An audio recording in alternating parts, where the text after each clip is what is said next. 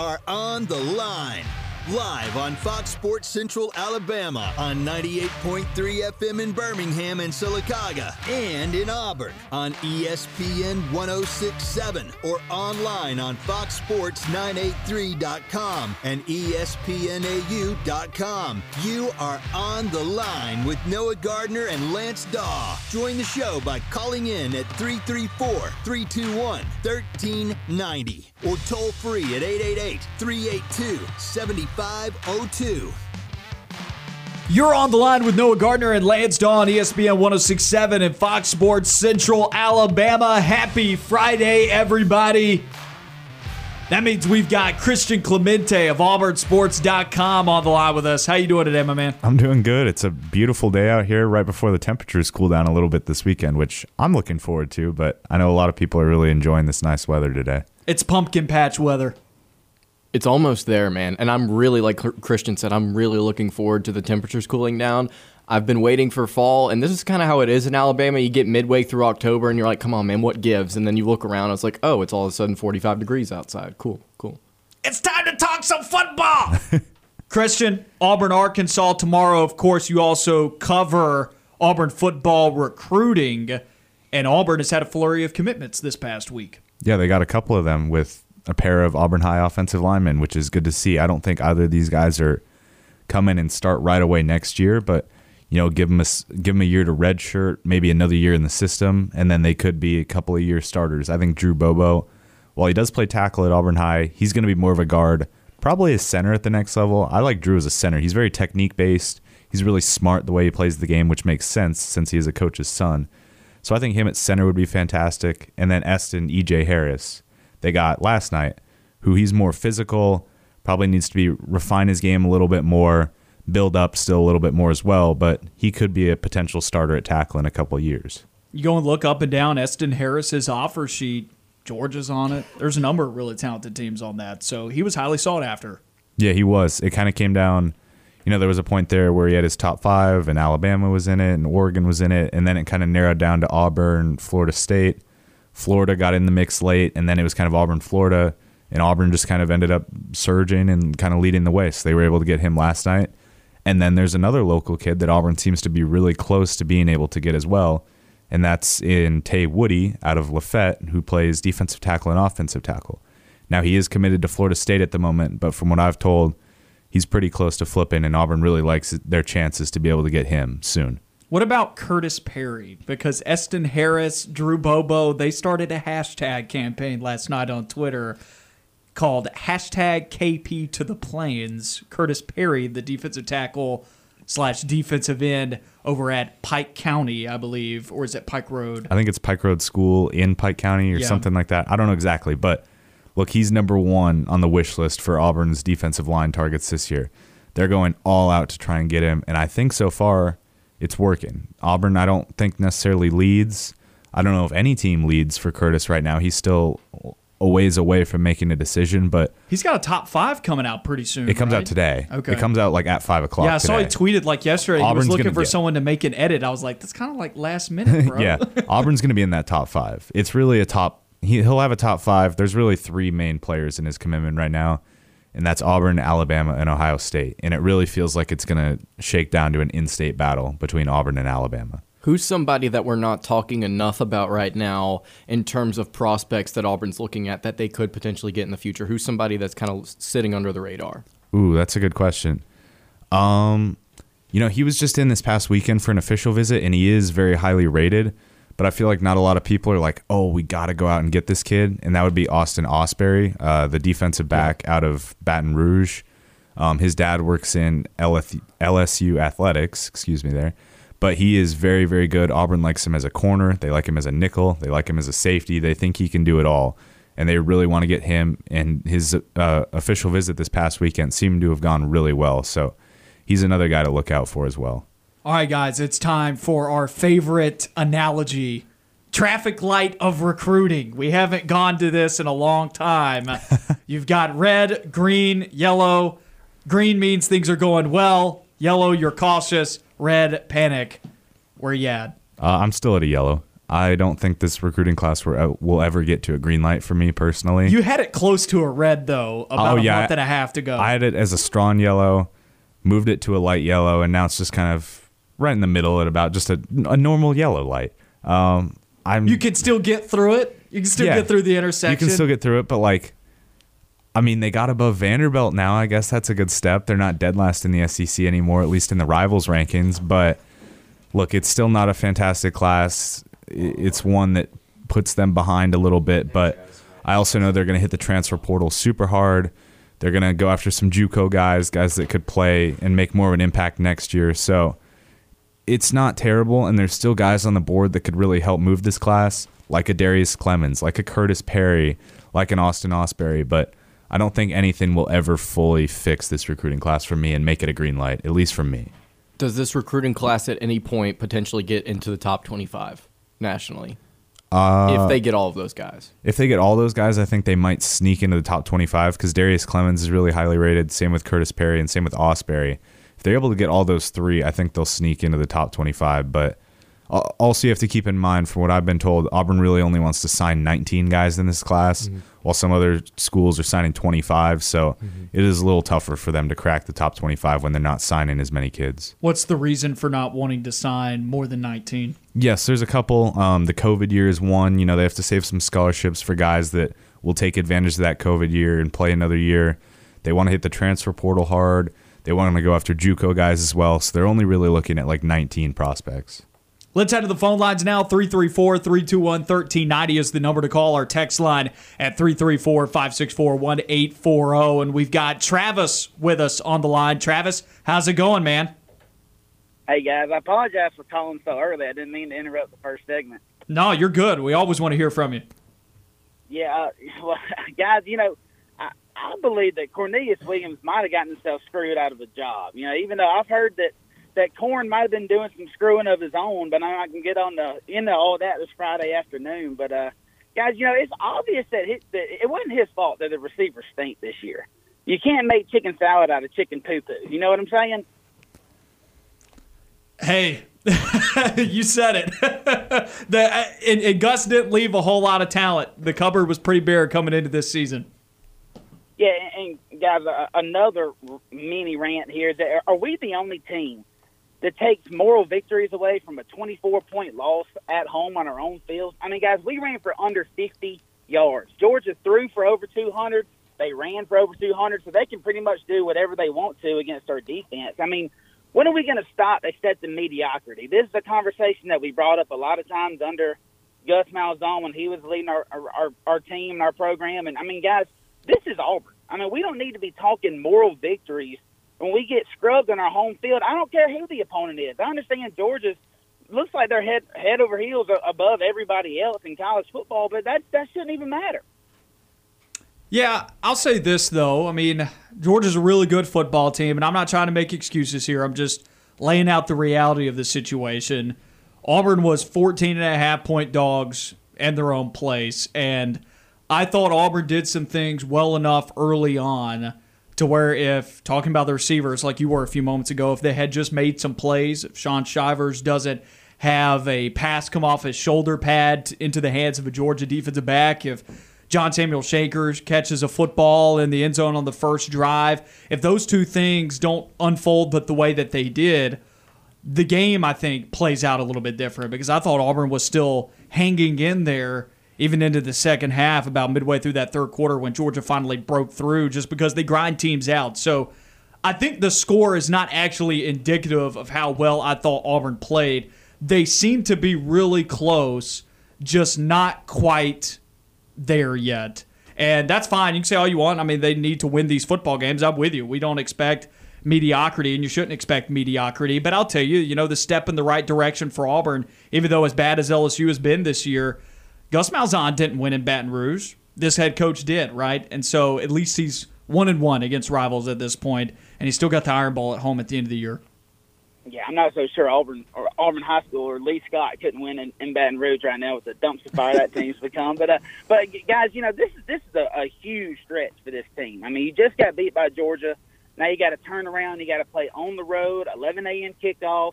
Then you have an off week before coming back home against Ole Miss, who's ranked, and then you got to go back on the road at Kyle Field and College Station, where Alabama just got beat. And uh, you know this this four game stretch of Georgia, Arkansas, Ole Miss, and A and M. I believe that Harsin has to win three of them. Now, of course, you've already lost the first one, so I don't. I think the room, the margin for error is, is incredibly small. Um, you know, in order to call it a successful season, because even though Alabama lost, you know, when they lose, they tend to get ticked off, and uh, and that's not good for the, the remaining teams on their schedule. So I'm not too confident about the Iron Bowl just yet. I need to see how Auburn finishes, how Auburn plays down the stretch, and Alabama for that matter.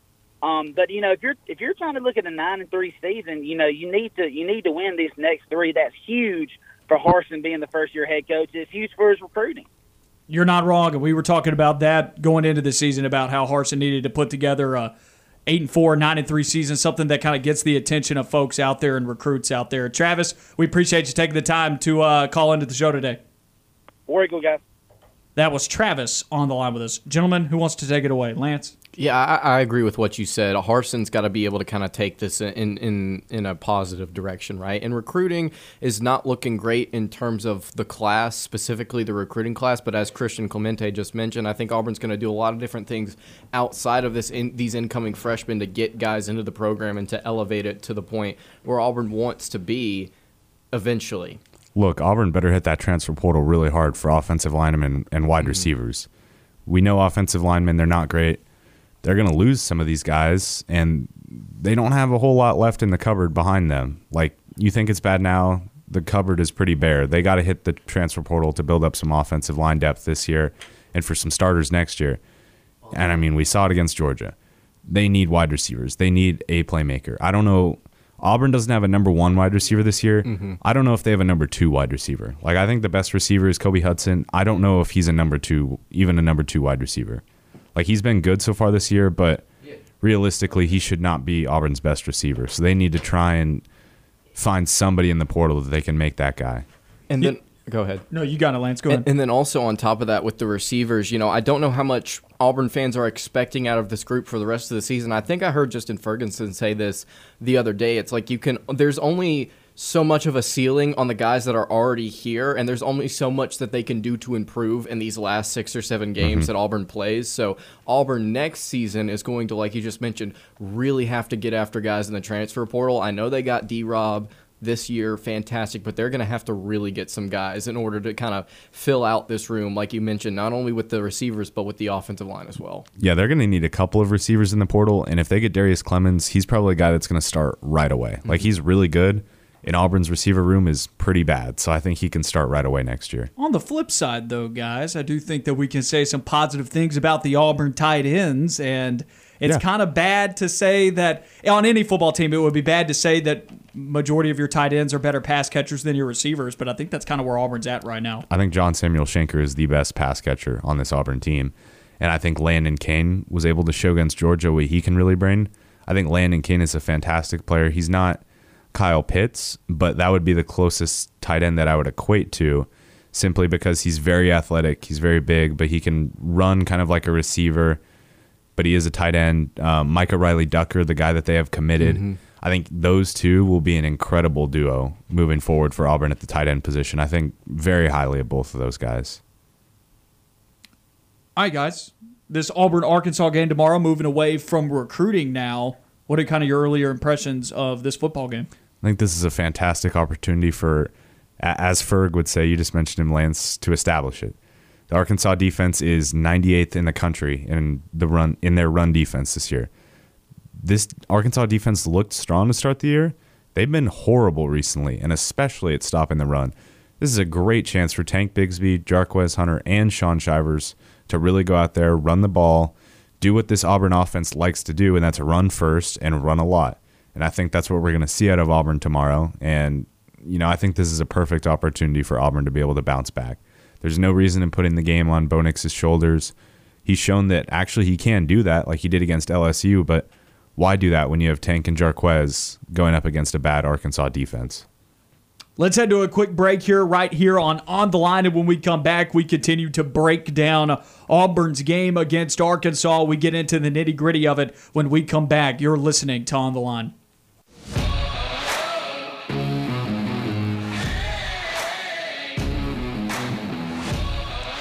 Friday edition of On the Line.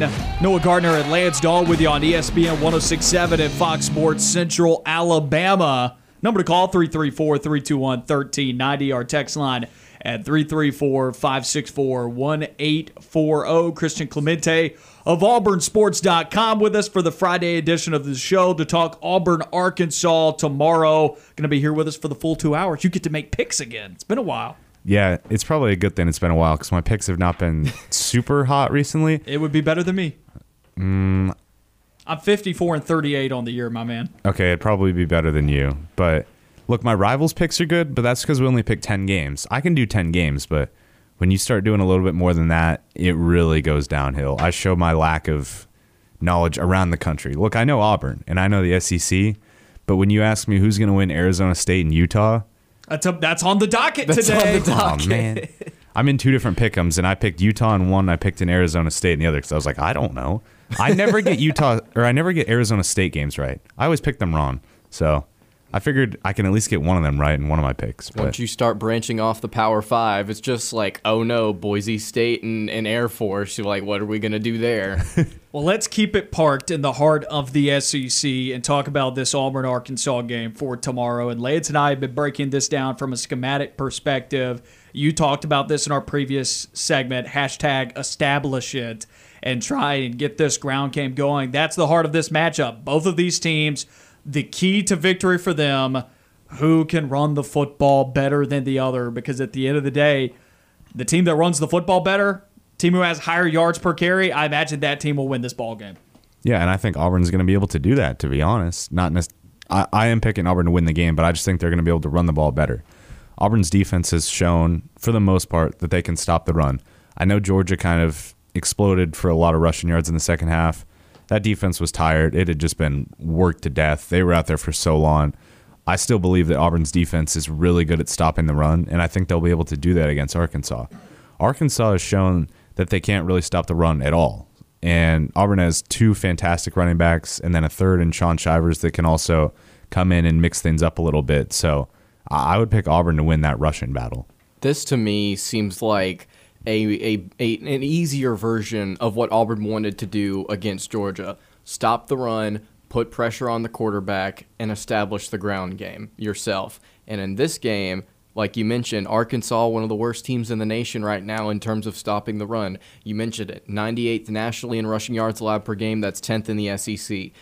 Uh, they are 10th also in the SEC in, in yards allowed per run at f- almost five and a half. In case you're wondering, Auburn is second in the SEC in yards allowed per one, run at 3.6. They will stop Arkansas's ground game. At least it looks like on paper they should, and they will establish theirs as well like I mentioned, it's it's like the Georgia game, except I feel like Arkansas is not as good in the trenches as Georgia, and I think a good indication of that is seeing what they did against Georgia just a Yeah. couple weeks ago when they got shut out. Like you mentioned, I agree with you. I think Auburn's defense is still really good at stopping the run. I think they're going to be able to do it in this game, and I think everything that Auburn wants to do, even offensively, stems off of that.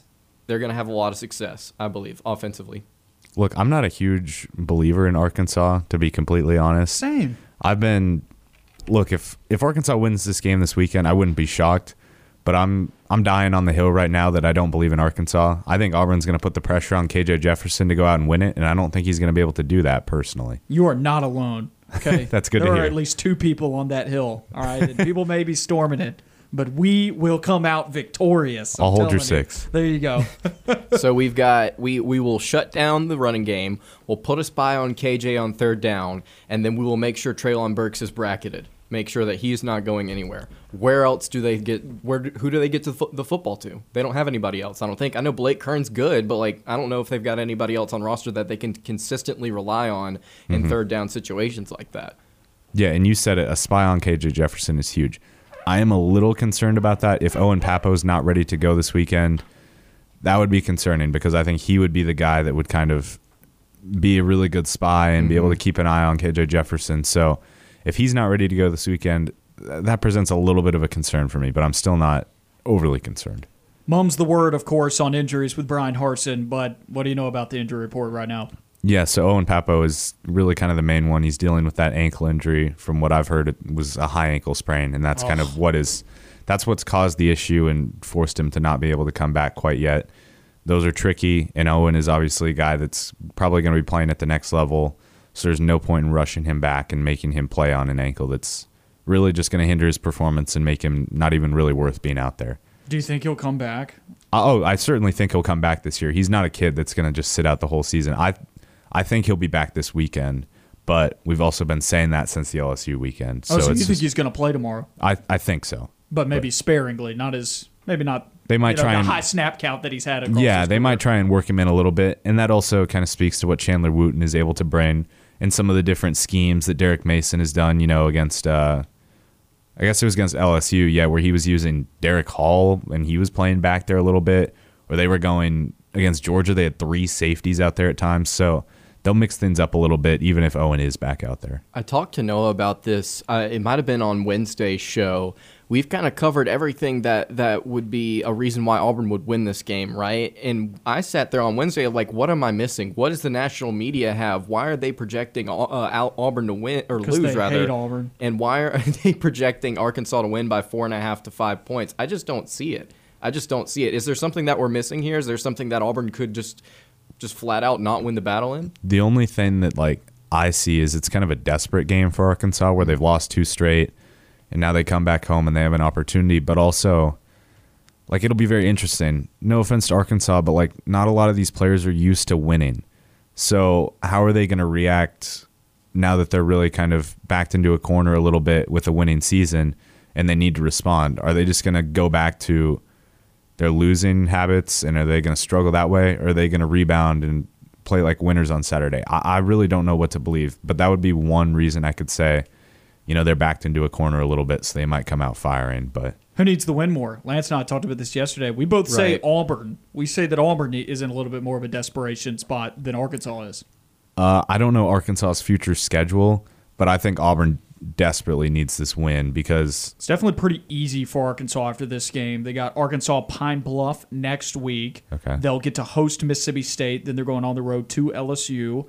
They get uh, road game against Alabama and then host Missouri. Dang. So okay, Five so and oh. outside of Alabama, outside of Alabama, that looks like a bunch of wins. So I would definitely say Auburn needs the win more because Ole Miss is going to be tough, really tough. A and M, I still am not believing in them, even though they did just beat Alabama. But you still have to travel there, so that'll be tough. Mississippi State, you never know what to expect against Mississippi State. South Carolina, if they lose to South Carolina, that's going to be a big problem. But Chad Morris isn't the offensive coordinator, so I don't expect them to lose to South Carolina. And then you have Alabama. So Auburn's future schedule is a lot more daunting than Arkansas's is. So to answer your question in a very long winded way, Auburn needs the win way more. Let's head to a different topic now, breaking down these position groups between Auburn and Arkansas. I want to take a look at quarterback versus quarterback, running back versus running back. I want to say which team has the better position group. Been doing this every week since the start of SEC play. Now, let's take a look at it for this matchup. Who's got the better quarterback? Auburn. Okay. Really? All I right. like it. They're think- different. It's apples and oranges here because their play style is very different. Take me through why you like Bo more than KJ Jefferson. I just think, you know, Bo is Bo. It's kind of a situation where we're two and a half years into his college career. We know what we're going to get. He's going to go crazy and pull off some crazy stuff like he did against LSU, and then it's not going to work against Georgia. It's just who he is. I don't think there's really too much of being able to change him, but I still think Bo being Bo is still a very good quarterback. If they could get him to just slow down just a little bit more, you know, go through maybe one more progression, I think he'd be a really, really good quarterback. But I still think he's a really good quarterback right now, the way he is. I have kind of been on the fence on this one. I will say KJ Jefferson for two reasons. Number one, I think that at home he is going to have more success as opposed to than what he would do in Jordan Hare Stadium.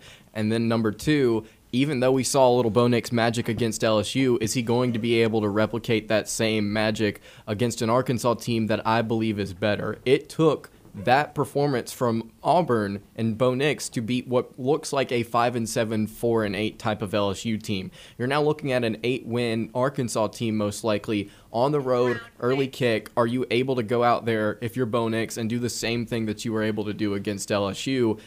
I just don't know, especially with the receiver issues. It's not necessarily he's a, bad, a terrible quarterback. It's just in, things outside of him. I feel like are working against him in this matchup. On the flip side, though, I think it does say a little bit about this Arkansas offense that they don't really want him throwing the football. So I wonder where he's at. And looking at Kendal Briles' offensive scheme and what these guys do, and the depth of passing. You and I saw, you know, about how this team throws the ball 40% of the time within 10 yards of the line of scrimmage. Kind of reminds me of Gus Malzahn offenses mm-hmm. and how they don't really challenge their quarterbacks. And I'm wondering if KJ Jefferson even has the ability, if the game was put on his shoulders, to win the game with his arm. And I'm going to err on the side of no.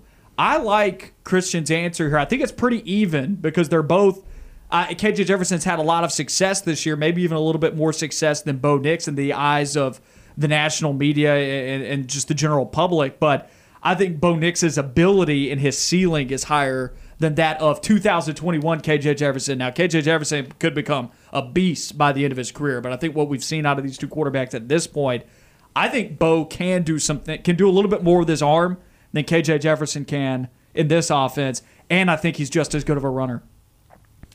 I just I just still don't necessarily believe in KJ Jefferson. If he shows me something this weekend, I'll believe in him, but I still haven't fully bought in on KJ Jefferson. Running backs, I'm assuming we're giving the edge to the best tandem in the country, gentlemen? Yes. Yes. Absolutely. Raheim Sanders and Trey. Oh, my bad. I mean, Jarquez Hunter and Tank Bigsby. That was just a joke. A bad joke. It failed. It, it went flat.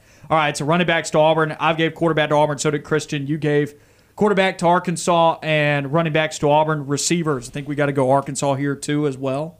Yeah, there's not too many receiving corps around the nation that I would pick uh, Auburn over. I would say both of these honest. receiving corps are disappointing, though. I mean, they've got Treylon Burks, but after that, yeah, they have? They're not great, but they have a number one. Yep. So I'll give it to great Arkansas. number one at that. Mm-hmm. Treylon Burks is has received like 45 targets this season. The next closest is like 15. So Jeez. he's three times that of the next closest Arkansas receiver as far as targets are concerned. He's Seth Williams. that's what I see. It's except a little bit better with a football in his hands. Lance. Yeah, I, I wrote about this a couple days ago. I think the fact that Arkansas has a number one receiver like Burks that can go up and get passes is is all a team would need to get over the hump against a team like Auburn and their receiving corps right now. They're just flat out not getting it done. We only have about a minute left in this segment. Offensive line. Which offensive line do we like more? I like Auburn's. I like Auburn's. I know you guys are, are a little reticent here, but I like Auburn's from a pass protection standpoint more than I like Arkansas's. Arkansas has struggled to keep teams out of the backfield against KJ Jefferson, and I think Auburn, the evidence suggests, based on yards per carry, Auburn's the better run blocking team as well. Uh, I'll give Auburn a slight edge. I think Auburn's offensive line is not horrible. They've improved from last year. I mean, they're average. They're maybe a little bit below average, but like it is what it is, and we've kind of come to expect it now. So I think they've been okay. On the other side of this break, we will get into Saturday selections. We'll go through the entire SEC and ACC slate of games here on the Friday edition of On the Line.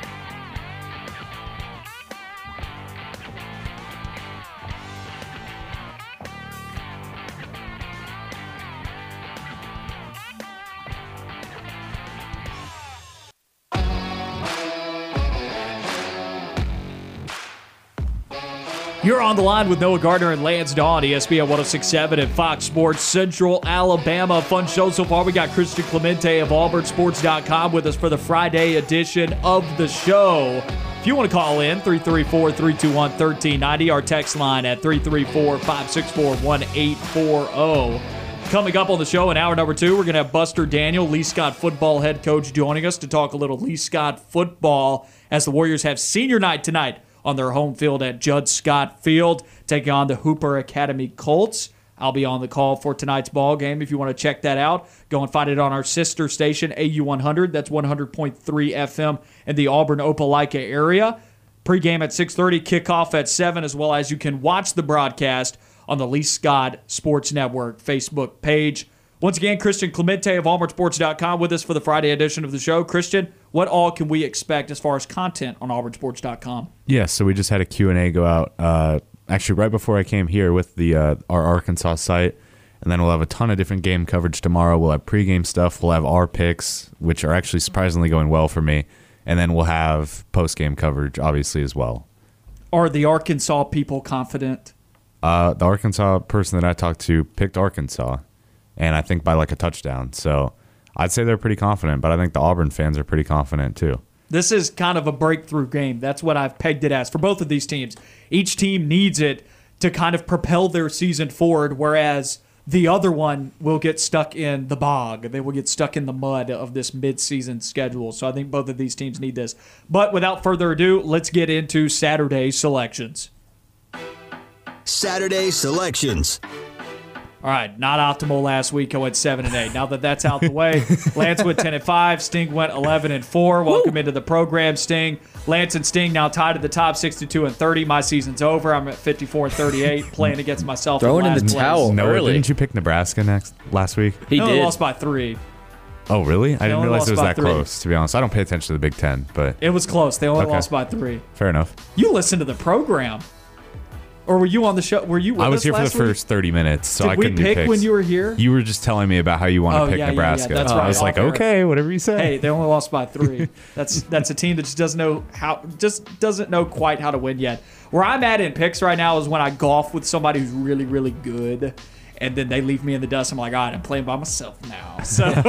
Just me and my thoughts. Yep. All right. All right, here we go. We started off in the SEC, number 20, Florida at LSU, 11 a.m. ESPN. Lance, you were trying to write an article earlier today about five reasons why LSU will win this ball game for LSU Wire, and uh, kind of curious, could you come up with five? Yes, some of you may know this. I uh, not only do I write for Auburn Wire, I write for LSU Wire uh, under USA Today, and I was writing an article about five reasons why LSU could win this game.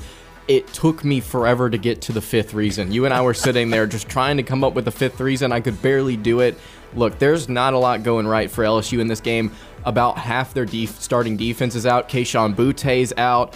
Uh, Ed Orgeron should be should have been gone He a week ago. out. He may be gone as well. This team is checked out. The fans are checked out. I'm checked out. You can get mid, you can get 50 yard line tickets right now for less than 75 dollars at that game. That is a that is a cross divisional rivalry, Florida and LSU that nobody cares about right now.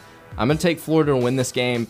LSU's rush defense was atrocious last week against Kentucky. If Kentucky can run the ball on you like that, Florida will. Right now, they are the the the best non-service academy rushing offense in the nation. So, give me the Gators to win this one. I think they cover as well. How many players has LSU lost this week alone? I think it's three, right? Uh, yeah, I think- Boutte, Ricks, and um, and Ali Gaye. Yeah. yeah, that's that's crazy, and really unfortunate. Hit the hits just keep coming for the Tigers. Um, I'm gonna go with Florida too and big. Yeah, uh, you guys hit it. Florida, and I don't think I will pick LSU in another game this season. I haven't seen the rest of their schedule, but I can't imagine them I winning think they another play game. ULM later, and that's it. The I rest are might still. I might still be picking You might have ULM. been- they keep losing players. I mean, Exactly. Let's see. How is Louisiana Monroe doing this year They- in football? there's we no talked way about they're doing we anything. talked about this earlier in the week. They just their offense has just not been very good this season, and they're like they're they're, they're just not as hot as I still have might been. pick them to beat Ellis. I, They're that's two what and three. I said. That's what I said. Uh, Give me the upset. Yeah, give me the upset there. Just go ahead and lock that in. Terry Bowden's the head coach. Yep. Let's do it. yep. Even Who's more the reason. offensive coordinator again? It's some other well-known offensive coordinator out there as well. That's with him. But I can look it up. Yeah, LSU's going four and eight. This is the end of the line for them. I'll take Florida in this one as well. Number twenty-one, Texas A&M, nine-point favorites, nine on the road at Missouri, 11 a.m. SEC Network. Uh, it's Rich Rodriguez, the OC Whoa. at ULM. What what, what mighty have NCAA simulation are we living in right now? But this game, this uh, A&M Missouri game, look, do not be surprised if Missouri somehow manages to win this game. Do not be surprised. Eli Drinkwitz has Pickett. has that game in his pocket where it's just the "How do you like me now?" game. It's like, all right, guess what? I'm somewhat of a competent coach. I want to pick this game, but Texas A&M and their rushing attack, I think against Missouri's awful rush defense is going to be just enough. Yeah, exactly. It's, it's almost like it's not there. I'm gonna take A and M to win this game, but I don't think they cover that nine point spread. Interesting take. Yeah, I was I was wondering. I could kind of see how the argument for A and M having a bit of a hangover this weekend, but Missouri has really disappointed me. I remember not too long ago we were talking about how Missouri was going to be really good, and they haven't been. Potentially. Yeah, I'm going to go with A and M. I I can see them not covering the spread. That's a little big for for a team on the road, but I think they get it done. Uh, I'm gonna pick A and I'm gonna pick them to cover the spread. Actually, uh, Mizzou let me down. I picked them to beat Boston College. They let me down. I don't believe in Mizzou anymore at all this year. I liked Connor Bazelak. He's also let me down so far this year. So I'm going with A and M. I want to pick Missouri so bad, but I'm not going to. It just feels like no way to get back in it. You got to get some upset picks. I don't know. I think you This should pick ain't Mizzou. it. It I just gotta be feels- strategic ain't it. it just feels like this is one of those games where it's like you you don't expect A and M to lose it after seeing what you what you saw last week, and then Zach Calzada will like return to his average form against a terrible defense. He'll have and to throw lose. three picks. I, if we come back on Monday and he does that, I'm lose my mind. I'm not saying that's out of the realm of possibility, but I'm trying to find the pathway to victory for Missouri in this game, and it's A and M has to give it to them.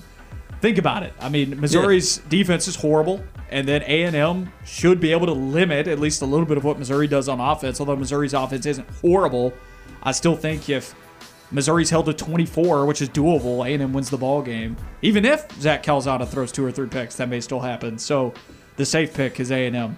Number 11, Kentucky at number one, Georgia. Now this one, no, I'm joking. 21 and a half point favorites are the Bulldogs. 2:30 p.m. CBS. Man, the question for me is how many offensive touchdowns does Kentucky get in this game as opposed to the opponents that Georgia has played in weeks past? I don't know if they get to. I don't know if they get to. I just don't see Kentucky being able to run the ball consistently against this Georgia defense. And Will Levis is not a great quarterback. He's good, but he's not great. I think Georgia wins this game simply because their defense is just too overwhelming, and I think they cover that 21 and a half point spread.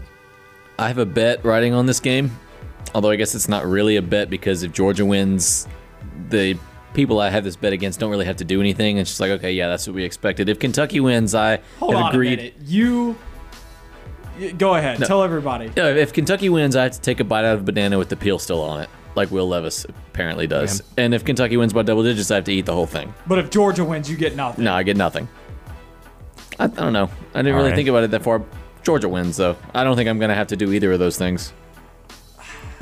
the Finance major, not a good investment. Yeah, I know. All right. Yeah, it's going to take an incredibly talented team that plays outstanding to beat Georgia, and Kentucky is not incredibly talented, and they're not going to play outstanding tomorrow.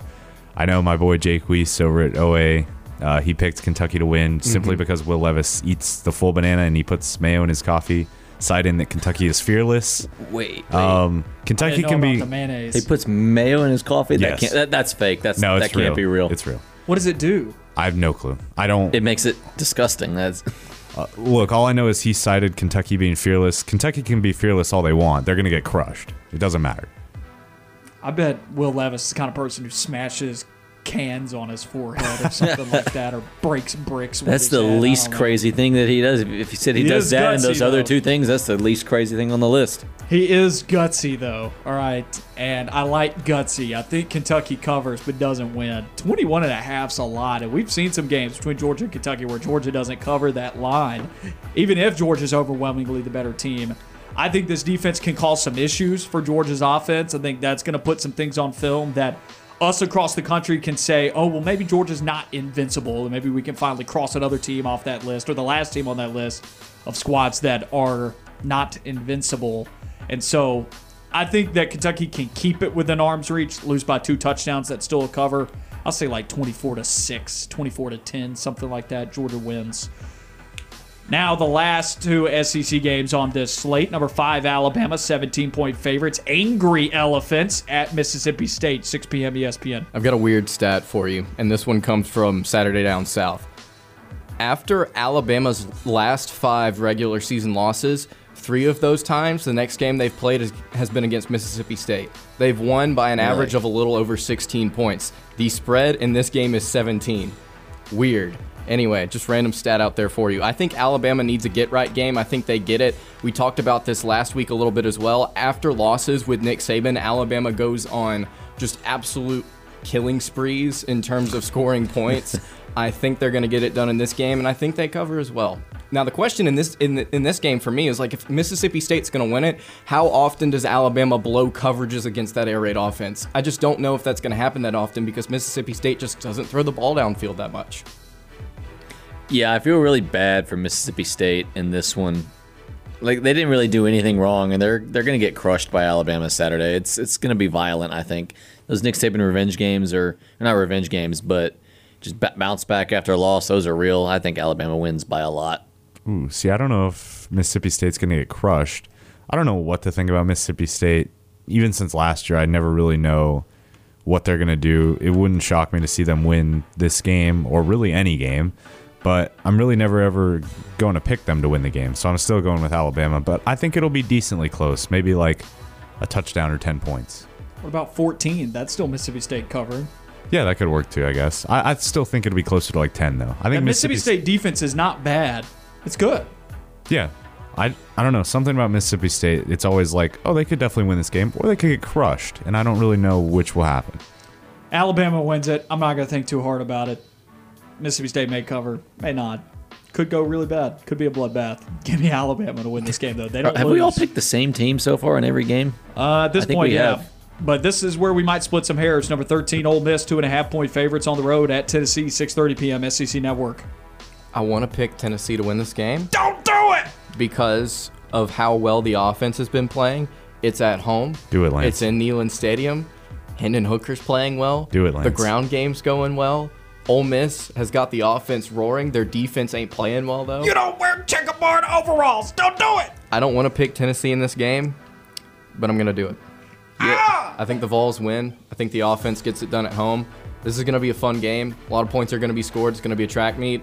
Give me the Vols to win in a close, close game.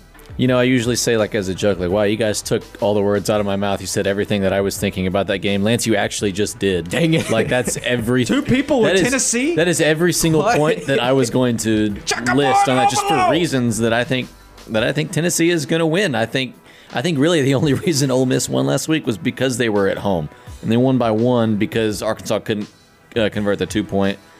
I think Tennessee's offense is better than Arkansas's offense. At least they're playing better. More balanced. Yeah. So I'm going to go with the Vols to win in Rocky Top. That crowd is going to be insane. They're going to be really hostile because they can't stand Lane Kiffin. I don't, I don't think Ole Miss has the defense to get enough stops. I am so glad that you guys picked Tennessee so that way I can get a game up on you guys because Ole Miss is going to win this game by at least 20. Really? I don't not believe in Tennessee in the slightest. Great, they beat South Carolina. South Carolina would be dead last in the ACC. South, Carolina, beats sucks. South Carolina every week. Yeah, exactly. They beat Missouri. Missouri also sucks. I don't think Tennessee is good at all. Ole Miss is winning this game by at least a couple touchdowns. I may not go to that extreme, but I do think Ole Miss wins this game on the road. Two and a half point line. I say they cover. They win by more than a point. I don't like that Ole Miss defense at all. I do think Tennessee scores. That's why I think this is going to be one of the most entertaining games of the weekend, just from a points perspective. But I also don't know if Tennessee's defense has shown the ability to stop anything this year either. When, when was the last time they played a good offense? Pittsburgh gave up Florida. 41 points. Florida, that's another one, gave up 38 points. You know, I mean, they, they, and I don't even know. I mean, Pittsburgh, you might be able to make an argument because of their passing game, might have a little bit more of an effective offense than Florida this year. But I, I will take Ole Miss to win that game on the road. I don't feel great, but I'll take it. Uh, let's get through two ACC games really quickly before we go to break. Pittsburgh at Virginia Tech, 2:30 p.m. ESPN two. I don't really have to think too hard about this one. I'm going to go Pittsburgh. I know Virginia Tech played Notre Dame close. Neither of those two teams are very good. In my opinion, Pittsburgh's offense has been playing really well. Kenny Pickett, dark horse for the Heisman. Give me Pittsburgh, and they are going to cover as well. Yeah, I agree with that. Pittsburgh. yeah, I agree with that. Kristen. Anytime Pittsburgh pops up on picks, I always pick them. I'm a Pitt believer for whatever reason, and I'm sticking with that this week. I guess the quads have uh, Pittsburgh winning it here. Virginia Tech offense, bad. Very bad. Give me Pittsburgh. Number 22, NC State, three point favorites on the road at Boston College. This is a tough one. This is a really tough game. I'm going to take the ranked team to win in, in, in a year where the ranked team is lost. But I feel comfortable taking NC State to go on the road and win because I just don't trust Dennis Grosel yet. Their quarterback, Boston College's quarterback, he was able to get it done against Missouri, sure, but NC State's defense is just a little bit better. I feel like. Yeah, I'm I'm not sure about this one either. Make a but, pick. Well, but I mean, I'm, I keep going back to Boston College, College playing Missouri, but they only barely beat Missouri. So I, I do think that NC State is better, and they are on the road. But yeah, I'll, I'll go with the Wolfpack. Yeah, I have no reasoning behind this pick, but I'll go NC State. I Strength in numbers, gentlemen. I'll take NC State too. there we go. There's one game that we had any like Strength in numbers, divergence on. Wolfpack, it, they go together. So I'll, I'll take NC State. We'll all take NC State. We'll all lose together inevitably. The people's champion in baseball, the NC State Wolfpack. Yeah, after that mess too. Let's head to a quick break here on On the Line. When we come back, we continue to break down this Auburn Arkansas game.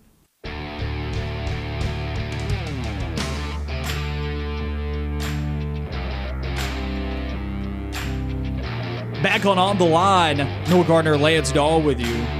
Christian Clemente of AuburnSports.com. Fun show so far today, gentlemen. Yeah, absolutely. Really appreciate Christian Clemente coming by to uh, make some picks, talk some Auburn football. And if you've missed any of the show so far, go and find the podcast wherever you get your podcast Apple Podcasts, Google Podcasts, Spotify, Stitcher, iHeartRadio. We're everywhere. Go give us a review. Go give us a five star review. Subscribe. And we've, we've got some great content loaded up for y'all there. Christian, what can people expect this weekend as far as content? Yeah, we'll have all of our different post game coverage and we'll have some pregame coverage.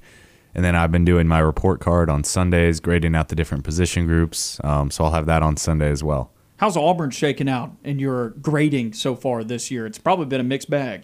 Yeah, it's been it's been tough. I, I don't I still don't know what to think about this team. I think this is the first week I'm really gonna be able to say, okay, this Auburn team is here and they are they're good and I believe in them. Or it's gonna be a situation where if they lose, I'm gonna be like, okay, Auburn's just they don't have it this year. I think LSU was a good season deciding win in terms of if they lost that game, this season could have been a disaster for Auburn. But I didn't put a ton of stock into the game overall just because I don't think LSU is that great. And the whole Death Valley, voodoo, everything like that. It was a tough game to judge. Georgia's an incredibly talented team, so I didn't put too much stock into that game as well. This is the first time I think Auburn's going up against another SEC West foe that's really on par with Auburn, at least I think you can say going into the game, and you'll really be able to get a feel for this team. Really specific question here for you. Out of all the games so far this season, what individual unit performance that you have graded has been the most impressive to you? Like quarterback against LSU, offensive line against whoever, defensive backs against whoever. What specific position group uh, performance has impressed you the most? Uh, I think the highest. I think I gave quarterback an A plus against LSU because Bo Nix won them that game.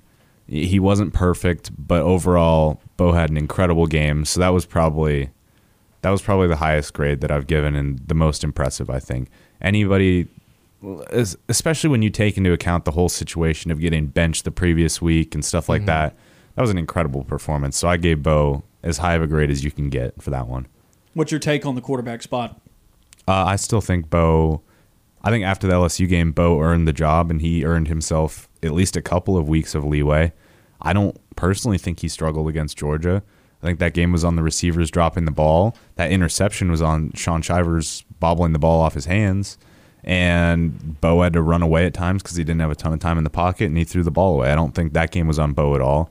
I think if Bo were to struggle against maybe Arkansas and Ole Miss and then struggle again against A&M, then that discussion might be getting sparked again for TJ Finley. But I think as of now, Bo has that starting job pretty well locked down. I think some college football fans, and specifically Arkansas fans, would say that last year's game Arkansas should have won. Looking back at that game and the way that Arkansas executed, do you think A, they're going to be able to do similar things, for instance, taking shots downfield and completing passes? And B, do you think that weighs on Arkansas's mind that this is somewhat of a, of a revenge game for them? Uh, I'll answer the second one first. I think, well, clearly appears to be weighing on their minds, which is a little absurd to me that a random regular season game last year is still one that they have a crazy amount of revenge for, but whatever, I guess. They clearly seem to be extra motivated to play against Auburn. Uh, what was your first question again? Take oh, what they did last year. Are they going to be able to do similar things this season? Uh, just Feleipe Franks taking shots downfield and completing them was just one example for me. Mm-hmm. Um, I mean, I think they have that possibility. KJ Jefferson, while I don't fully believe in him, he is at least a pretty decent down the field passer, and Auburn's defense has really struggled to keep guys, keep the receivers in front of them, and giving up explosive plays so far throughout this year. So I think it's certainly possible that Arkansas does that, but I, I don't know, man. I just don't. I don't see it for Arkansas this weekend.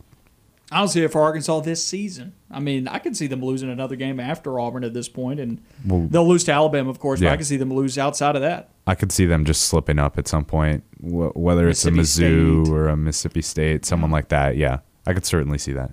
It is odd, though, that last season's football game has been bulletin board material for Arkansas this season. I kind of wonder the reality actually of being able to carry that type of baggage into Mm-hmm. another season. Josh Dubb tweeted out earlier, and I thought it was perfect. He was like, "This fumble again from Bo Nix last year is like Ty Jerome double dribbling in a conference game of the 2014 Auburn basketball season. It's just irrelevant. It just wouldn't have mattered." That's fair. That is fair. It's also not Auburn's fault; it's the refs' fault. Exactly. That's it for hour number one of On the Line. We'll come back with hour number two, talking about the defensive position groups between these two teams and who has the better group across the board. We'll be back in just a moment.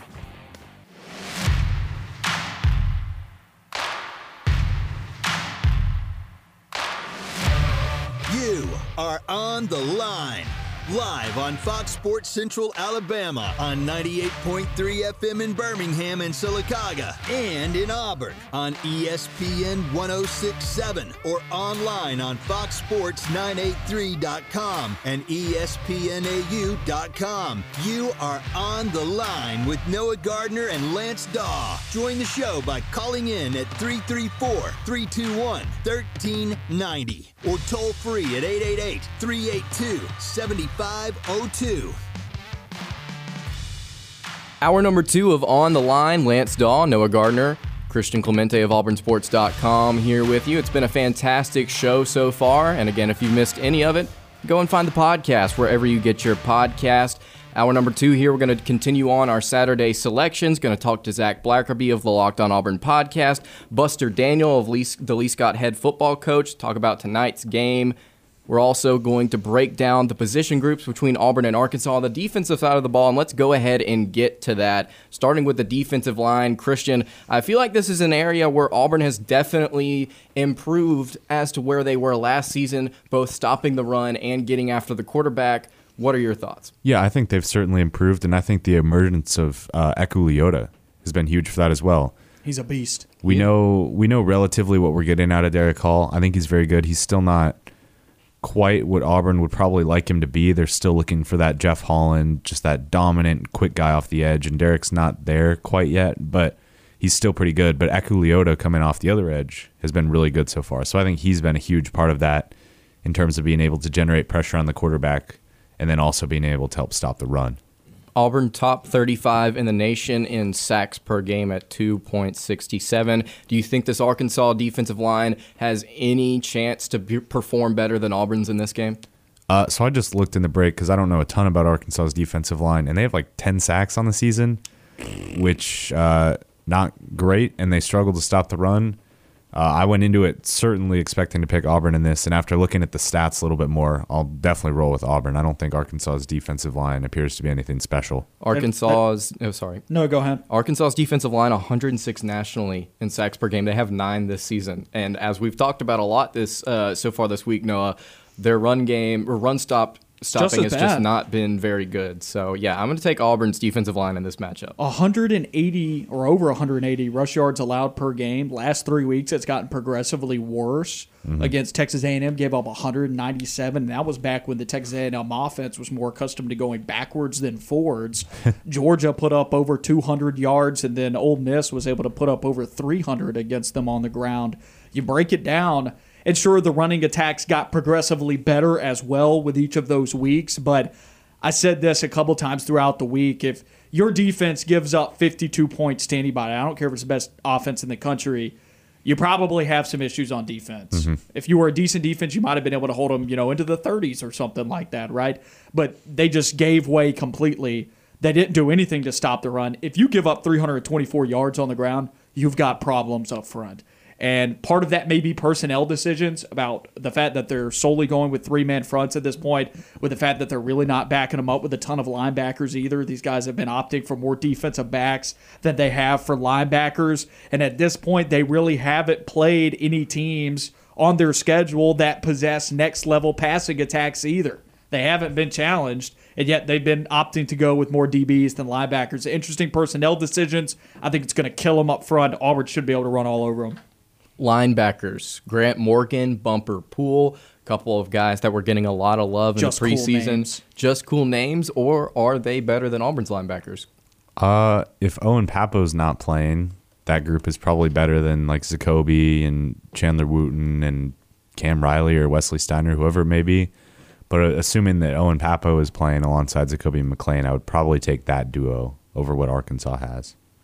I even think if Chandler Wooten's there instead of Owen Pappoe, Chandler Wooten's leading the team in tackles. I think Wooten's played pretty well at this point. I think he's been okay. Yeah. I'll take Wooten and, and McClain still over this Arkansas group. I think they're good in coverage. I mm-hmm. don't think they're good at run stopping. Yeah. And run stopping for me, I just weigh this a little bit differently, especially in this especially in this league. I love a linebacker who can cover, but if you if you only do that in exchange for poor run stopping, I don't like that. I think first and foremost, these linebackers should be good at stopping the run because most linebackers can't cover. But if you are elite at run stopping, that's at least something that opposing teams have to game plan around. And uh, I think Auburn should honestly like if these guys if their running backs can get to the second level. I don't see Bumper Pool and Grant Morgan really being able to do a whole lot. I think that's a testament to what we were talking about earlier this week, right? About Arkansas's personnel running that 3 2 6 look. They just simply don't, it doesn't look like they have the linebackers to go in and run a different set and stop the run. They're having to drop their guys back into coverage because that's what they do. Their top three tacklers on the season, that is Arkansas, have over 50, and they're all linebackers. Bumper, Bumper Pool at 61, Hayden Henry at 50, and then Grant Morgan at 50. I still think because of the dynamic way that Owen Pappoe, Zakoby McClain, and Chandler Wooten play, I think they are better overall, more complete linebackers. Even if Papo doesn't play in this game, I think Au- Auburn's linebackers are just simply more talented than Arkansas's. I agree with everything you said there. Defensive backs. Christian, Ooh. This is a tough one because Auburn's defensive backs have really let me down so far this year. I thought they were going to be really good. And the stats support Arkansas, but I kind of I'm with you. The talent is there that you might say Auburn's are better. I think on paper, Auburn is more talented. Roger McCreary is better. Nehemiah Pritchett, he got burnt against Georgia, but I still like Nehemiah Pritchett. Jaylin Simpson is incredible. I mm-hmm. think that needs to be pointed out real quick. When he's healthy, like I think he's a guy that can compete for like an all SEC spot. He is really good. He just cannot stay healthy. The safeties have not been incredible so far, but overall, I'd go Auburn. I think Auburn's defensive backs on paper are just a little bit better. Arkansas has held opposing quarterbacks to 6.1 yards per attempt, just three touchdowns to four interceptions, as well as somewhere like I think 150.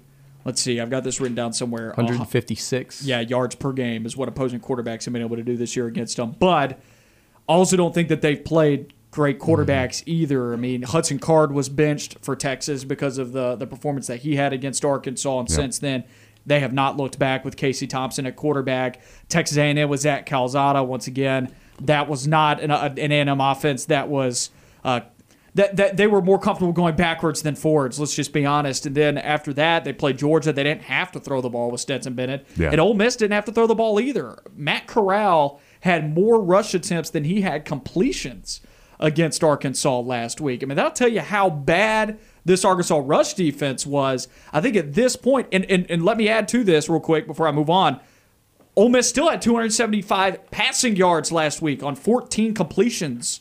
They're averaging like 20 yards per completion. Had several receivers that were, you know, their their top four receivers are averaging like 39 yards per catch, or top three receivers were like 39 yards per catch last week. Ole Miss proved that this team could get beat over the top. Will Auburn challenge them through the air? Maybe not, but if you can establish the ground game, it makes throwing the football a lot easier against this team that likes to drop seven or eight guys into coverage on a consistent basis. I'm with you guys. I know that was a long winded answer to say why I like Auburn's DBs more from a talent perspective. So far, Arkansas has done a much better job at performing the scheme that Auburn is trying to do. But I do think that Auburn's pass rush combined with Auburn's talent on the defensive backfield does give Auburn the edge in this category. I think there are a couple reasons why I favor favor Auburn in this matchup, and a lot of it is what y'all just stated. First off, I think on paper, Auburn's defensive backs are simply more talented than Arkansas's. And then, second off, not just looking at the way that these guys are performing, but looking at how they're going to approach this game, I just don't know if Arkansas is going to be able to stress this secondary as much as other teams Auburn has played so far this season. I don't know if they have the personnel outside of Treylon Burks to really hurt this secondary and expose it or hit big plays on Nehemiah Pritchett like Georgia did last week. And then also, like you mentioned, Noah, Arkansas, they may be sixth nationally in passing yards allowed per game at 156, but they've not really played anybody. Like, they ain't played nobody, Paul. Like, they've not They played. played nobody, Paul. They've not played any co- quarterback that has really stressed them either. Is Bo Nix going to be able to do that? I don't know. I don't think he'll need to. I don't think he'll need to exactly because the defensive line and the linebackers are so bad. This Arkansas defense is not very good. I just don't think it's very good. I want to get to the last position group here, not on defense. I just want to get y'all's thoughts. Special teams. I'm just going to roll out some some numbers for you guys. Arkansas has made nine field goal attempts this season. Auburn's made 11. Auburn ad- averages more yards per punt, 43.5 to 36.4. They average more kickoff return yards, 25 to 19.8. And they average more punt return yards, 13.6 to 3.6. Who has the advantage here? Uh, well, based off those stats, I would go Auburn. I'll be honest, I couldn't tell you who the Arkansas kicker, punter, couldn't tell you who they are. So I'll go with Auburn. I, I like Anders Carlson a lot. So I would have a hard time most years picking another special teams unit in college football over Auburn's.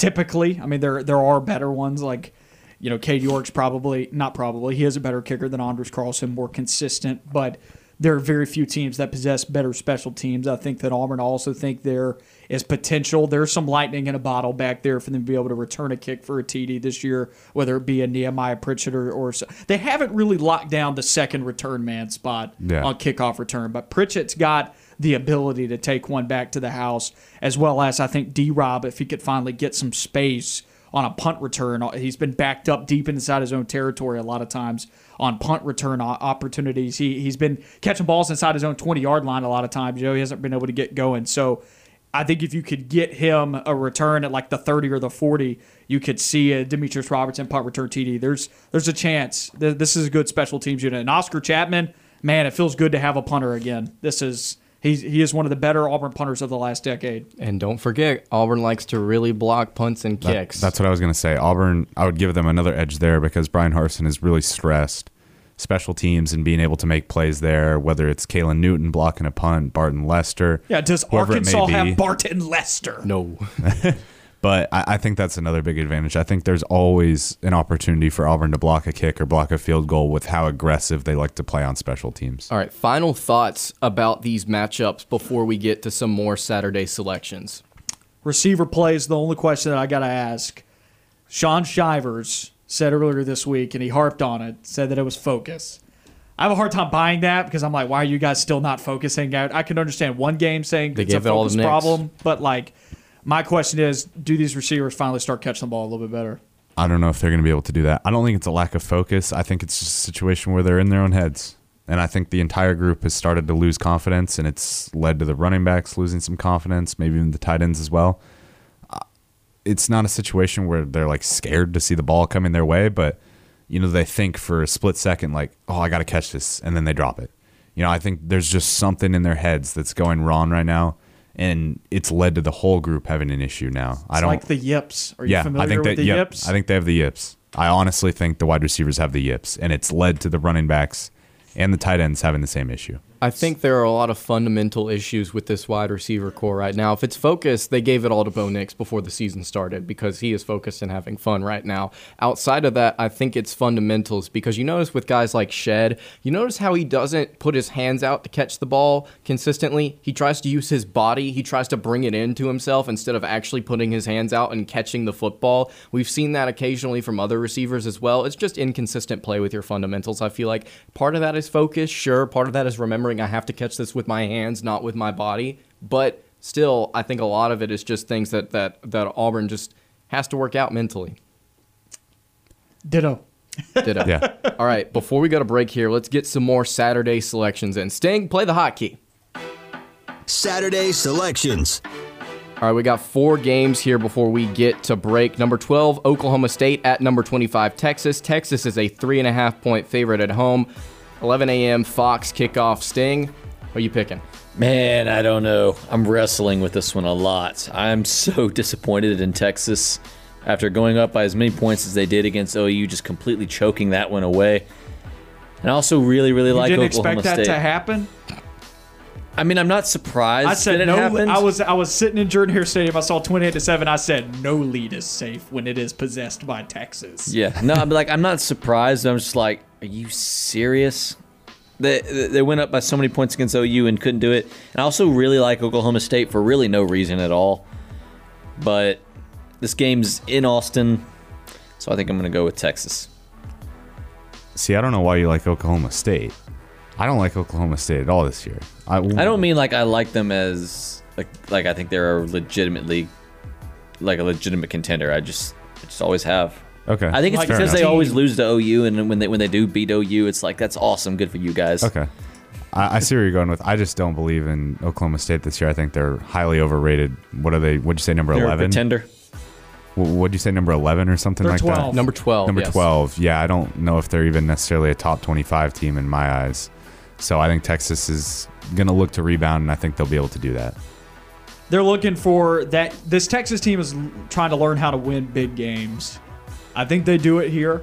I like this Texas offense led by Casey Thompson. He had like five TDs this past week, no picks.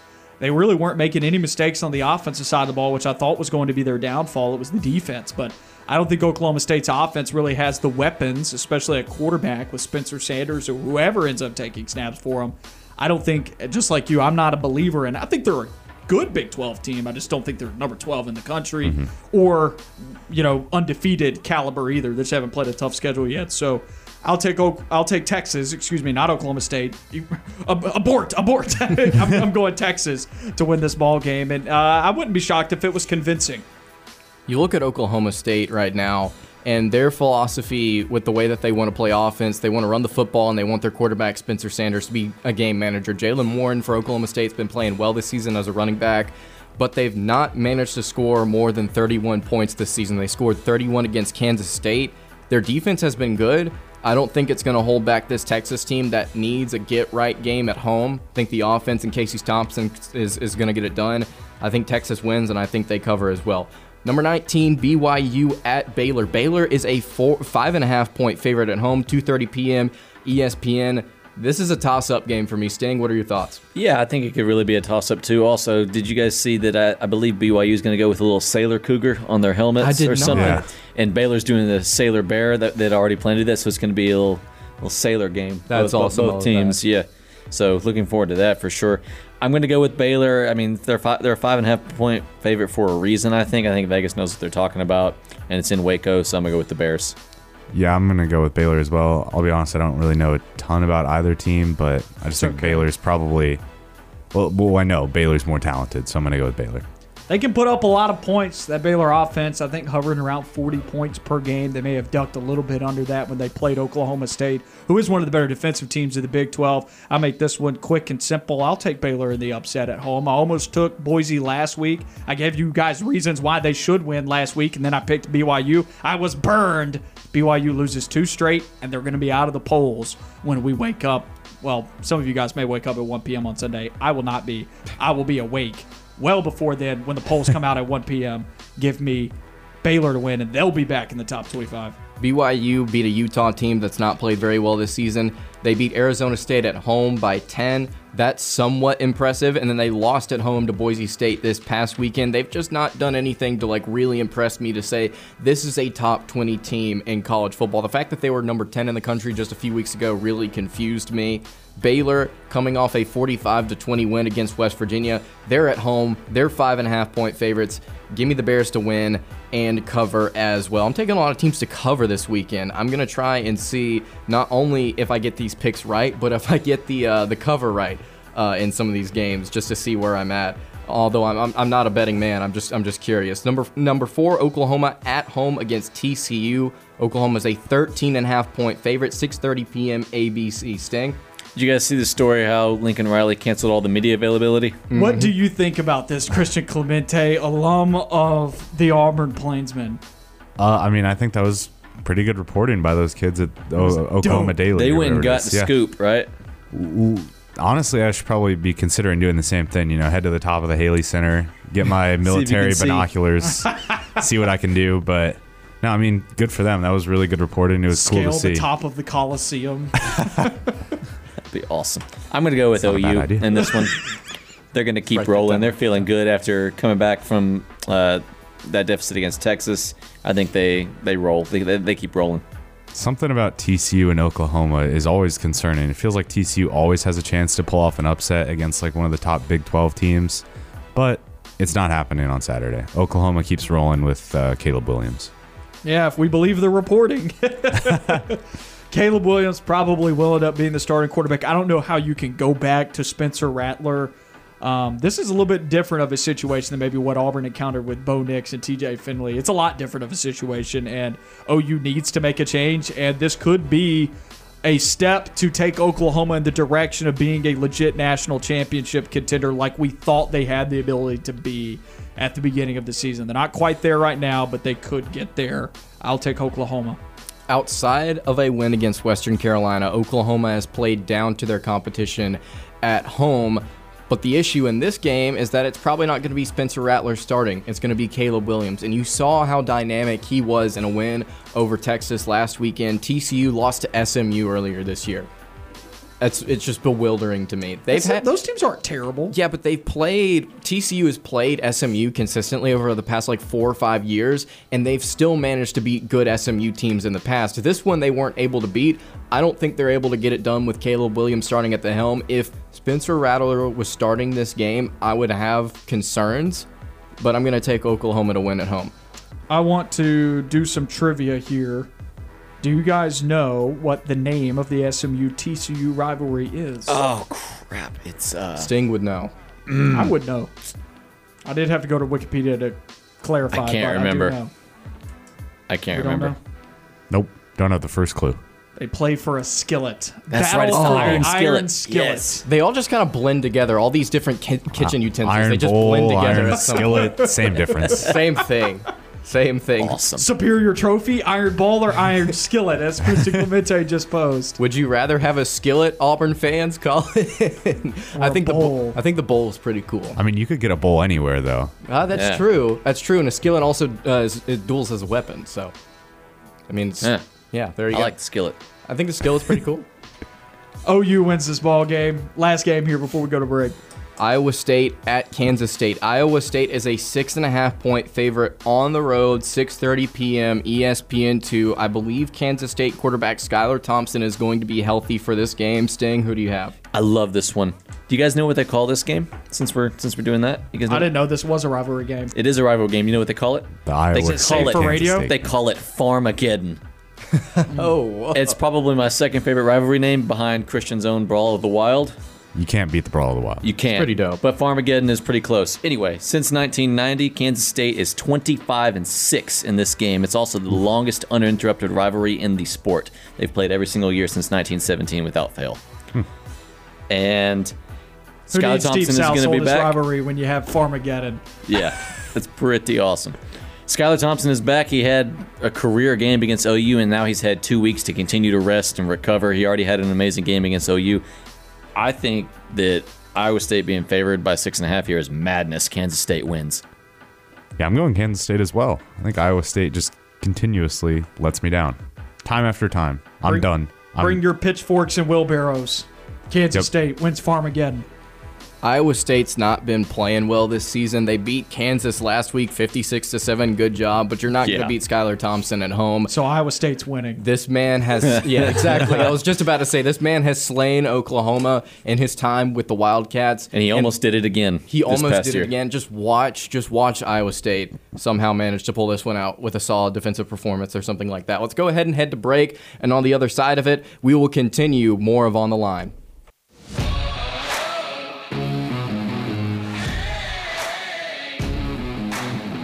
Back on On the Line, Noah Gardner and Lance Dawe with you on ESPN 1067 at Fox Sports Central Alabama. Christian Clemente of AuburnSports.com with us. You cover recruiting for AuburnSports.com. How did everyone enjoy their visit last week? Uh, I think it went really well, despite the loss. You know, And people headed for the exits with like 12 minutes left in the fourth. yeah, I don't think commits or not commits. I don't think recruits put a ton of stock in the losses necessarily. I mean, most of the time they're gonna see a school lose, unless they're being committed heavily by Alabama or by Georgia. They're gonna see the school that they're being uh, recruited to lose eventually. And for a lot of these recruits, they're thinking, you know, they, they might have struggled along the defensive line. Like, let's just say Curtis Perry, for example. Oh, it looked like they struggled a little bit along the defensive line. That's an opportunity for me to come in and get a starting job immediately and make an impact. They see it as a chance to make an impact more so.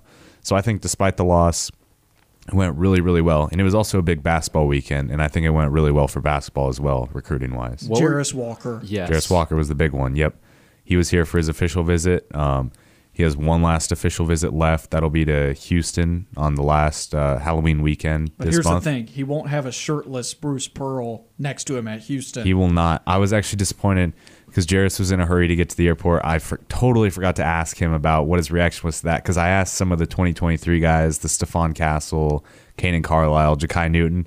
They all thought it was hilarious. Like it was a great quote to ask them about that, and they thought it was hilarious. But I forgot to ask Jarace about that. But I think the visit went, went really well for Jarace. I think Auburn's in a really good spot. I just don't know how Houston can follow that up. I, yeah, but they don't a- have that type of environment for football games. Even their, I know But- they have a relatively good basketball history, but I think Jarace likes the Cougs though, so that'll be tough. Really? And I, I mean, I, I'm saying it's too close to call between Auburn, Houston, and Alabama. I don't know who's going to end up winning this battle, but I think we'll know within the first two weeks or so of November because he has that last official visit to Houston, and then he said probably a week or two after he's going to announce a decision. So we should know pretty soon here where Jarace is headed. You mentioned the uh, the uh, question to Stephon Castle. What were your thoughts on his reaction to what you asked him? Yeah, so funny enough, uh, I tweeted out, but basically he said that he didn't expect the football game atmosphere to be quite what it was.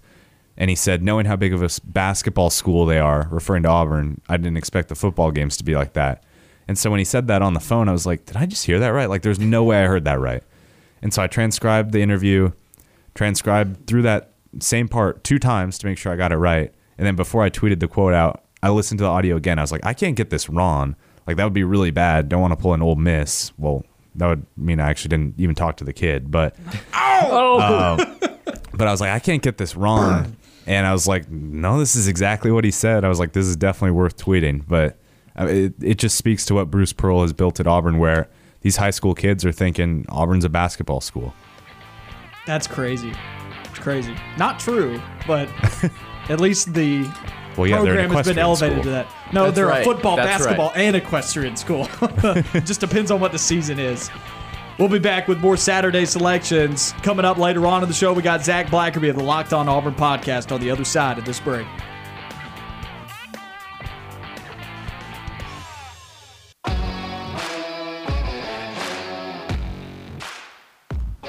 Back on On the Line on ESPN 1067 and Fox Sports Central, Alabama. Noah Gardner here with you on the show, joined by Zach Blackerby of the Locked On Auburn podcast. Zach, how you doing today, my man? I'm good, man. I'm good. Happy Friday to you. That's right. We still like this Friday gig. Yeah, Fridays are great. Fridays are great. You kind of start feeling the atmosphere, even though it's an away game. Uh, it feels like uh, it feels like there's kind of the eve before a pretty big SEC West uh, battle between the Tigers and the and the Pigs. And outside, it's pumpkin patch weather. Fall weather settling in and a road trip to Fayetteville, Arkansas. Impressions, early impressions of this ball game. It seems like, and you take a look at years where Auburn has had good to great seasons 2013, 2016, 2017. There have been breakthrough games. And even in one of those years, 2016, you remember how big of a blowout that was, like 56 to 3 or whatever, and that was against Arkansas. Right. It feels like this is a breakthrough game, could be a breakthrough game for Auburn this season. Uh, you're more optimistic about tomorrow than, than I am. I, I'm picking Auburn to lose this one, actually. I, I think there's a lot of things that happen or that, that are kind of lined up, and I think they all favor Arkansas. Virtually all of them favor Arkansas. So I think Auburn's got their hands full. Uh, road game, 11 o'clock, obviously in Fayetteville, Arkansas. And, you know, just talking with Arkansas media throughout the week, the second question I get asked, the first question is, Hey, man, thanks for coming on. How are you? And then the second question is, Hey, yeah, what's the feeling about the blown call from a year ago? And it's like, honestly, I've kind of forgotten about it. But, uh, you know, it gets brought up every now and then when people want to discuss Malzahn discredit, you know, his last season in Auburn. But that's really the only context where I hear it. But they haven't moved on. They're upset about it. And, uh, you know, it came up in Coach Pittman's press conference earlier in the week, and he kind of went out of his way to say it's not a revenge game. And uh, no one believes that. This one's been circled by a lot of the players, a lot of the fans, a lot of the coaches because they feel like they were robbed a year ago. And I think that's a big deal. I think uh, I think this is going to be a bigger game for Arkansas than it is for Auburn. Take me through some of those things that you just said. Favor Arkansas, not Auburn. Sure. Well, I, I think you know outside factors, like I just talked about, um, with you know the emotional side of it. Um, I, I, think it's going to be a similar Penn State situation where this home crowd really wants to beat Auburn. And uh, I, I think Pittman has his guys focused. I think Arkansas is in a situation where they don't want to lose three games in a row. Both these teams coming off losses, and both of those streaks, uh, current streaks, uh, include Georgia getting pummeled by Georgia there. I think Auburn's uh, running game is a big question mark. And I mean, a lot of these storylines that we're talking about this week, we were talking about a few weeks ago when Auburn was heading into Baton Rouge. Can Auburn win on the road? Can Auburn go into a hostile environment? Can Auburn run the ball against a defense that isn't good at stopping the run? And they weren't able to against LSU. Can they do it against Arkansas? Arkansas may be worse at stopping the run than LSU. And so, um, are, are, they going to be able to do that? They're going to have to, I think, in order to win. So that's something that I think is interesting um, to look at. And then on the other side of the ball, I just I'm curious to see if Auburn can stop Arkansas consistently. There's a lot of hype around KJ Jefferson right now. I think rightfully so. Um, is he super consistent with his arm? No, but I, I do think um, I do think that Auburn's defense is going to have to uh, to have to really buckle down against this Arkansas offense. Looking at this Arkansas football team and the way that this game breaks down, it seems like the battle here, whoever wins this football game, that team will have been able to establish the ground game because both of these offenses yeah. are about running the football. My take all week, and I want your perspective on this, has been Auburn doesn't have to change anything about themselves to prepare for Arkansas everything that Arkansas does well on offense factors into what Auburn does well on defense, and everything that Auburn does well on offense factors into what Arkansas does poorly on defense. I know you brought up the LSU game a little bit, but Auburn did run for over five yards per carry against LSU. Didn't seem like it. A lot of that was probably second half yardage. Did mm-hmm. still run for over five yards per carry against LSU. I thought they had some early success against Georgia, and then Arkansas is a very bad run stopping team. It seems to me that Auburn would have the edge in that breakdown and being able to do what they want to do rather than Arkansas being able to do what they want to do. I hope so, but you know, you talk about Auburn not needing to change. While that may be true, and you can look at stats and say that, but just watching this team and, and analyzing strengths and weaknesses at this point of the year, most teams in the conference have an identity and I don't fully know what Auburn's identity is quite yet. And this could be a situation, like you said, to solidify that and kind of have that. I think you used the word breakthrough for that. And maybe that's the case. You know, we talked about it all off season, all summer. Harsin and staff wanted a blue collar football team, fourth and one mentality, run the ball, run the ball, run the ball. And it hadn't really happened. That hasn't really happened yet. We, we saw it early in the season against lesser competition, but once Auburn started playing better teams, uh, they've kind of shied away from the running game. Some of that by game plan, and then some of that they just weren't able to run the ball at a higher clip or as efficient of a clip as they wanted to. And I think that's a tad concerning because, um, you know, Harsin talked about winning early downs, and you obviously can do that through passing the ball, but I think he was talking about running the ball in that situation and kind of maintaining that balance. We just haven't seen it yet. And it doesn't mean that that can't happen, and it doesn't mean it won't happen tomorrow, but until it does, I just kind of lean towards Arkansas's offensive presence over Auburn's uh, going into Saturday, especially with it being an 11 o'clock game in Fayetteville. Well, there's something to be said about one of these teams has beaten a good football team at this point, and one of these teams Granted, the win over LSU, I think that LSU team's vastly different than the LSU team we're looking at now. Two weeks later, after Correct. getting mauled by Kentucky, they've had serious injuries to multiple key players: Kayshon Boutte, Yeah, Eli half their roster is gone now. Yeah. Right, and they've probably checked out at this point in the season. So I do think Auburn had a good win, but I don't know if you would pair LSU up as a win up against what Arkansas has done at this point. Arkansas believes a little bit in themselves, maybe a little bit more than Auburn does. Would you say that that's the case, or do you like where Auburn's confidence is at? I think Auburn's all right. I mean, they seem surprisingly optimistic after getting pummeled by their rival. Talked with Chandler Wooten on Locked On Auburn earlier in the week, and he said that Auburn had the best Sunday practice that they've had all season. You know, as far as looking at what happened the day before and then turning their focus to their next opponent, obviously that's Arkansas. And talking to other folks throughout the week, that seems to be a common report coming out of practice. And that's good. I think that says a lot of things about culture. I think it says a lot of things about leadership and just kind of saying, okay, don't let that loss beat you twice. It kind of makes you wonder how much they expected to win going into that game because they got over it really quickly. And I think it's an interesting conversation. But um, I, I think Auburn believes they can win this game. I think that's their goal. I think they're looking at this as a as a business trip type mentality and going up there to win. And you know how confident is Arkansas. I mean, you look at it, they got pummeled by Georgia significantly worse, but then they bounced back and they put up a ton of points, essentially scored at will, had a few turnovers mixed in in there, but the offense should be feeling pretty confident. The defense, I don't know how you mentally bounce back from what Ole Miss did to you the week before in just a few days. And so Maybe Auburn has more confidence. I just think Pittman is a really, really good coach. I have so much respect for Coach Pittman. He's probably become my favorite coach in the SEC. I just love listening to him talk and Turn watch- that jukebox on. I'm all about it, man. I am all about it. So, um, I, I, coaching, I give the edge to Arkansas. Talent, I give the edge to to Auburn. As far as what I've seen so far up to this point, I think it's a pretty close push. But the fact that it's in Arkansas is kind of why I'm like, eh, uh, okay, I'm going to take the Razorbacks in this one.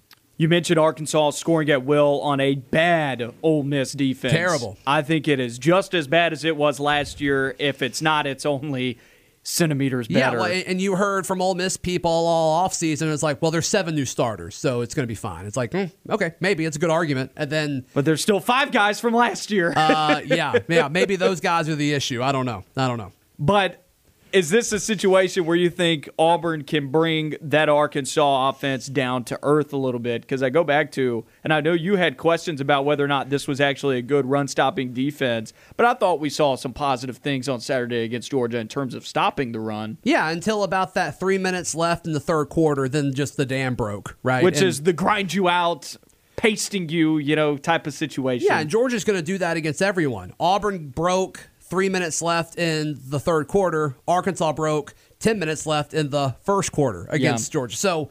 You know, can Auburn do that on the ground um, on offense? Yes. And they can they slow them down defensively? They're definitely going to do it better than Ole Miss. Are they going to do it as good as Georgia? Probably not. Look, I'm not big on transitive properties and common opponents and Law all of that. syllogism does not apply to college football. No, I, I don't think it applies to any sport. Or uh, so, but for the sake of conversation, like Auburn looked a lot better against Georgia than Arkansas did. Does that matter? I don't know. I have no idea. But yeah, so in theory, Auburn's defense is way better than Ole Miss's, and so it should it should slow them down enough to give the offense an opportunity. Sure.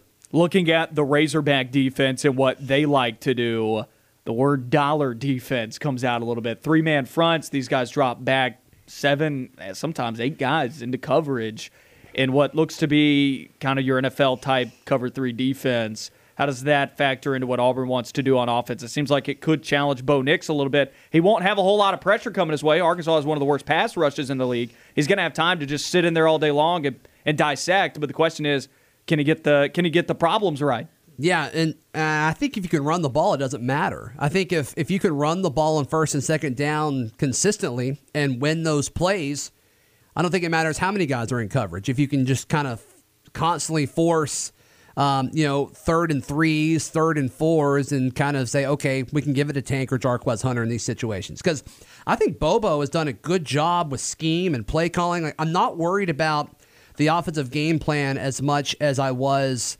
um, following the Penn State matchup. Because, I mean, he got guys open against the best defense in college football. Take fade routes out. I absolutely adore this Auburn offensive scheme.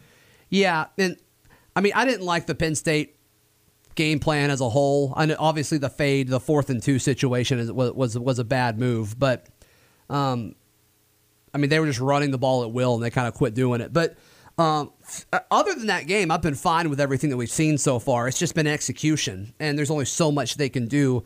I get the feeling that this coaching staff has these guys prepared. It's just, you know, catch the football. Catch the football. I mean, Bo Nix looks so much better than he did a year ago, and I hate that all these drops um, are being put on him. There's this weird storyline earlier in the week that he's throwing the ball too hard, and it's just like, what are you doing? Stop it. These guys need it's hitting them in the hands, it's hitting them in the helmet. They need to catch the football. Yeah, I've never understood the he's throwing the ball too hard. It's easy to hate Bo Nix, right? That's what uh, that's what everybody's mentality is.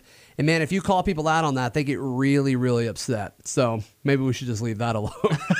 I'll talk about it if you want. But yeah, people, um, you know, Bo Nix has done a fine job. Is he great? No. Is he perfect? Absolutely not. But he is a fine SEC quarterback. And just, I don't know how you watch the Auburn Georgia game and be like, yeah, Bo Nix is the problem there.